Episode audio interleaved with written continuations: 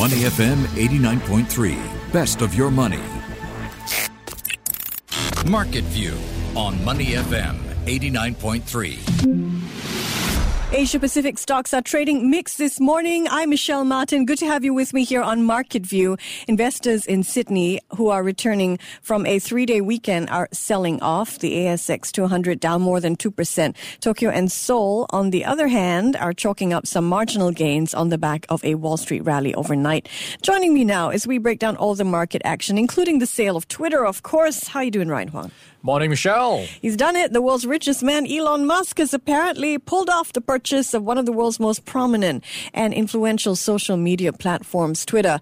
The deal valued at $44 billion, and he's done it in less than 1 month. And at the price he first announced, $54.20 per share. Now, while the deal still has to be officially be approved by shareholders and regulators, closing a deal this big is nothing less than remarkable. There's so many questions, Ryan, what this deal means for Twitter stakeholders, users, investors, employees, even the ethics of a major, what used to be public forum being purchased and privatized by the wealthy. But first, let me start with this one. What's next? We know the purchase is going to be scrutinized by U.S. regulators. Are they likely to stop it in the first place? Yeah, that's a good question, right? What will happen when the richest guy on earth buys a media platform? Is there cause for concern? But I guess maybe there might be, but at the same time, legally he can do so, at least going by some of the historic practices we've seen by regulators. What we can infer is they are unlikely to stop it. We've seen Jeff Bezos buy the Washington Post. For the stuff that has been blocked, it includes what you might remember, or at least what they oppose, things like Facebook buying Instagram and also WhatsApp. That was passed at first, and then some people started to raise questions about it. So it's usually around the concentration of media power or media companies just getting bigger. And in this case, Elon Musk does not own any current media company. He pretty much has his hands tied up with Tesla, SpaceX, the Boring Company. So stuff that does not have anything to do with the media space. So there isn't that antitrust component to worry about. So if you are thinking about whether there's going to be any concern for regulators to want to stop it, on that front, there isn't any. So something they could look at closely, but are unlikely to find any cause for concern. All right. The speed at which this deal has taken place is really breathtaking. It's pretty amazing that Twitter's board did not consider other offers either. There is some speculation that they wanted to rush to approve the deal before the company's quarterly earnings are released this week. Now, why could that be? Yeah, it's quite interesting. You've been watching the headlines in the past few days, right? You had Elon Musk saying he wants to buy Twitter, and then you had quite a bit of a pushback from the management of Twitter saying, hey, we want to swallow a poison pill. Maybe that was all part of the negotiation tactics, and this is something interesting to see it finally taking shape. They have both reached a deal despite all the rhetoric. We now have a deal on the table. In fact, it's the same deal as before, $54.22 per share.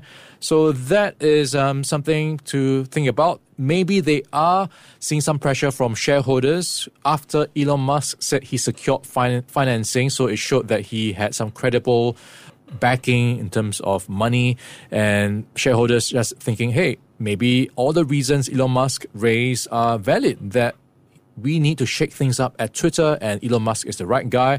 And that pressure came forth and started to change the minds of the Twitter board. And they started to have a meeting with Elon Musk, and they in turn agreed to the terms. And now we have a deal done. So we have a few details now, and we are expecting a filing by the end of this week to come through with even more details, possibly to answer questions like who will run Twitter, because Elon Musk was not happy with how Twitter has run in the past few years, so maybe a change of management might be part of the discussion. How it will be run, when we talk about censorship and policies, that could be also something to look at. And of course, maybe some color on features that might be interesting to think about, and that will be something he will be able to do once Twitter goes private, and he can pretty much do anything he wants at the same time, at a timeline he wants. Someone's saying it makes complete sense that Musk, because he runs Neuralink, which is a company exploring brain-machine interfaces, would be interested in Twitter because it's sort of like a running commentary, you know, a running human diary, the closest thing you have to stream of consciousness that's physical, that we can all enter and all monitor at the same time.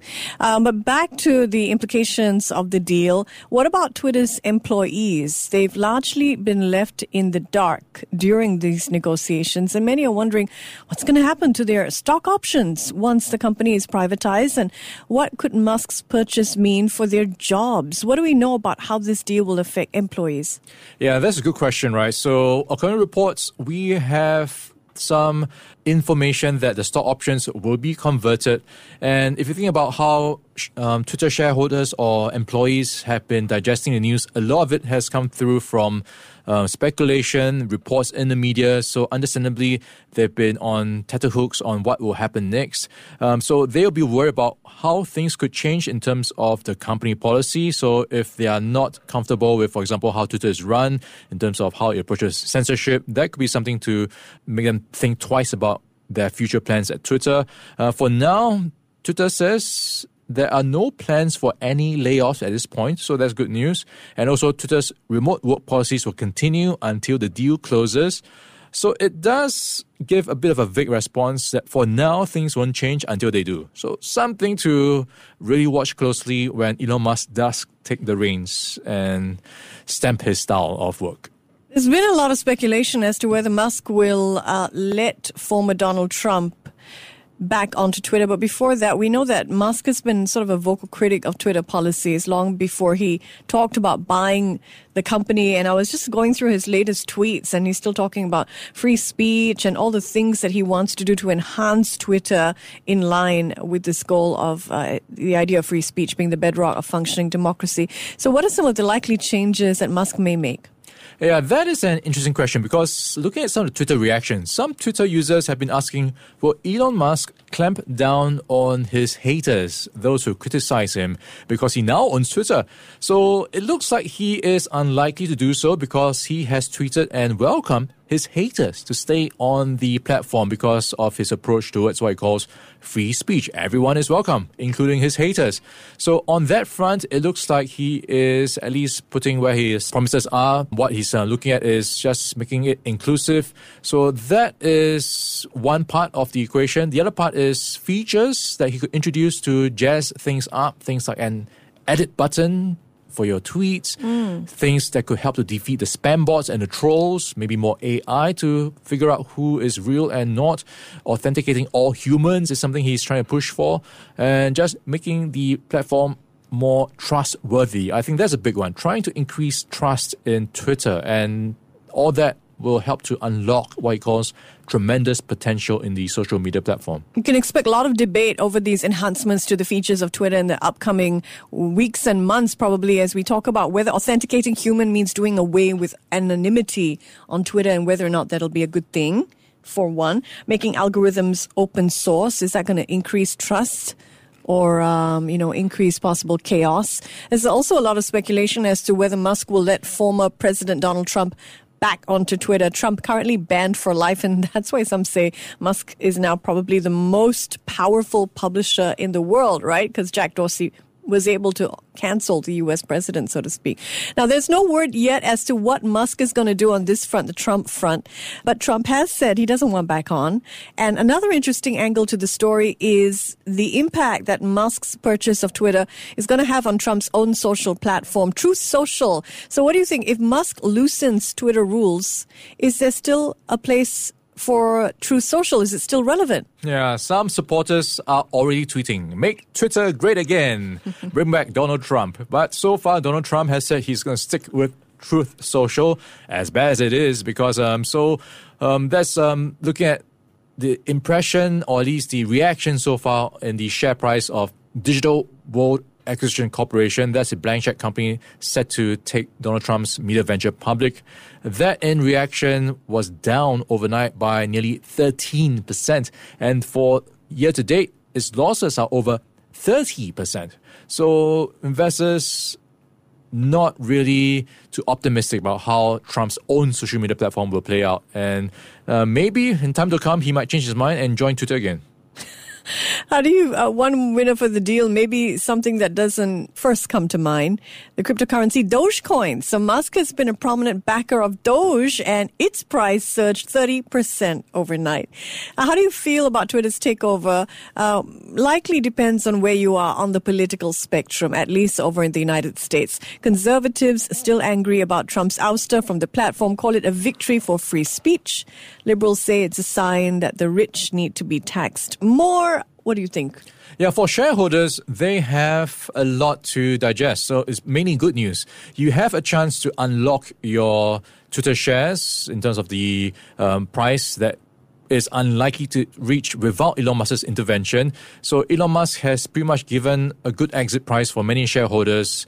Twitter has been languishing for quite some time in terms of struggling to make profit. And for many shareholders, they have argued that things need to be shaken up, especially with intensifying competition when you see the likes of Facebook, WhatsApp, Instagram, TikTok, all just eating the attention or taking up the attention of users, potential users. So that is one of the considerations at play here. How much or what type of future will Twitter have without Elon Musk?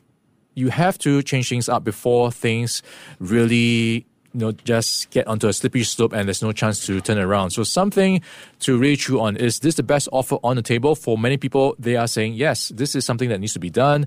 And Elon Musk is the guy to do so.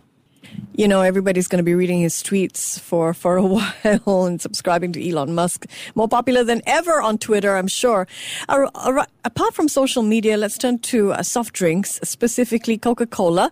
It's reporting first quarter earnings that come in above analysts' expectations. Coke grossed $10.5 billion in the first quarter of the year, 16% higher than a year earlier. So what's driving Coke's business? And are consumers just more thirsty? What's going on? Yeah, so in some form, they might be more thirsty, and that's because you have a resumption in activities, people going back to life in some normalcy to some extent. Entertainment sports are back, live sports, stadiums are starting to fill up again, people going back out again, not staying at home as much. So all that is fueling the demand for drinks like Coke. So that is helping Coke, and in turn, Coke has been raising its prices in the face of higher material costs and shipping fees.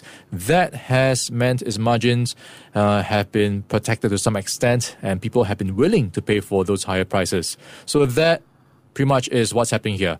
Coke is seeing little sign of consumer pushback despite higher prices. So something that is good for now, but it is warning they might see a negative consumer reaction in time to come with those higher prices. So something they are quite cautious about if they can sustain these high margins. CNBC's Jim Cramer says Coca-Cola, quote, put on a clinic during its earnings announcement. At $65 a share, Cramer thinks the company is a good buy. What do you make of his argument? Yeah, he has a reason, or at least he has a strong argument, right? So Coke, like many other companies, has the same challenges, facing the same issues as many other companies, the same problems of high material costs, higher wages, supply chain challenges. Despite all that, Coke has been able to ride out the storm. And he's putting it down to good management. And that is one of the key fundamentals for a good share price. And this is something he's saying, this makes Coke a very good stock to hold on for the long term, and something that will continue to gain momentum as we see capacity of production increase and also demand coming back after many economies start to resume normalcy. Well, was a case study of how to weather inflationary pressures.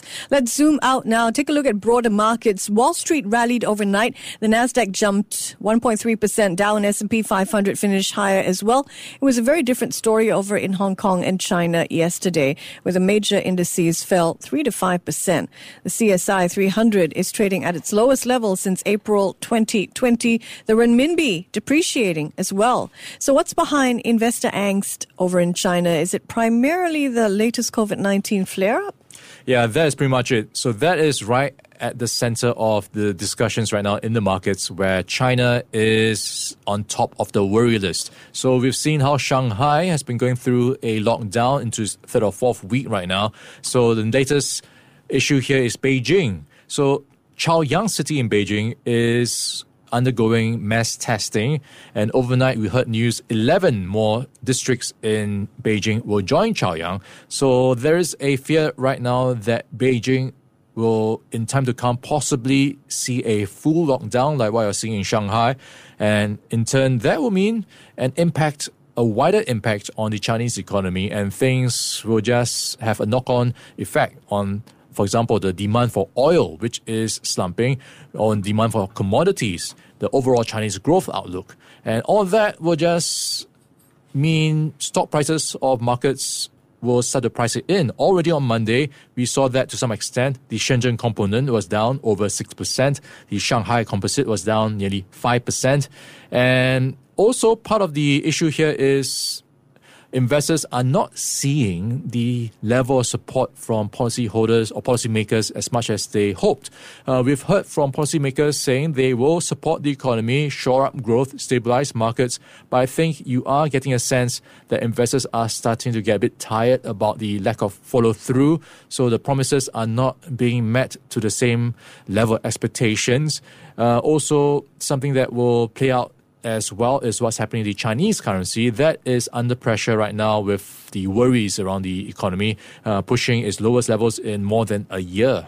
Oil prices tumbling again as well. Brent crude trading at $102 a barrel. West Texas has dropped back below the $100 level. What is the sense in markets about this? Are we in for more volatility, or could this easing of oil prices really be the start of a trend, Ryan? Yeah, it could be if things stay this way for a long time. So you are looking at oil prices overnight down by 4% to its lowest levels in 2 weeks. And it's all around the global energy demand outlook in Shanghai, or rather in China. So we were worried about the supply situation at first because of the Ukraine war, and now we're worried about the demand picture because of China. And also what's worth noting is China is the world's biggest oil importer, and whatever happens to the Chinese economy will have implications for oil prices. So worth noting as well, oil prices hit their highest since 2008. Just last month in early March. And since then, prices have collapsed by about 25%.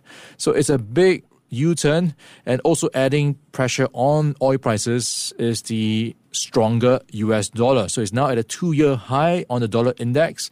And this is also supported by a series of rate hikes that we are expecting to come through from the Fed this year. So a stronger dollar will make oil more expensive for other currency holders. So a lot of pressure on oil prices right now, something that could continue to drift lower if things stay the way they are. Let's turn to Singapore now. We are 22 minutes into the local trading day. The STI fell 0.6% yesterday to 33.39. Yangtze Jiang Shipbuilding and Hong Kong Land led the way lower. While Singapore stocks were down, they fared better than most other markets in the region. Does there appear to be signs that investors are shifting some funds from China, Hong Kong and Japan to Singapore and perhaps other Southeast Asian markets? Yeah, when you look at the headlines these days, it's really dominated by what's happening in China. So you have a lot of excuses for investors to take profit from that part of the world and move it elsewhere to a safer place. And Singapore fits that description. It's a safe haven market of sorts. So the uncertainty of regulations that we see in China with the clampdown, the geopolitical tensions that we see between China and the US and many other trading partners, the impact of the slump in the property sector, that is still playing out. So all those question marks are just growing larger, and investors just thinking it may be time to move elsewhere where things are more predictable, less uncertain. So yes, to some extent, Singapore will be one of the potential beneficiaries. Singapore's headline inflation number jumped 5.4% in March. Now, the last time prices were rising so fast here, Kelly Clarkson's Stronger was at the top of the charts, and the Avengers had not yet been released. That date, 10 years ago in April 2012. Ryan, the 5.4% headline number may actually seem a bit low to some people based on some eye-popping prices you experience when you're out there shopping, eating, filling up your petrol tank. Why is that? Yeah, Kelly Clarkson really puts things in context. It's a long time, 10 years, the highest in 10 years. So you've got a couple of reasons driving these higher inflation numbers.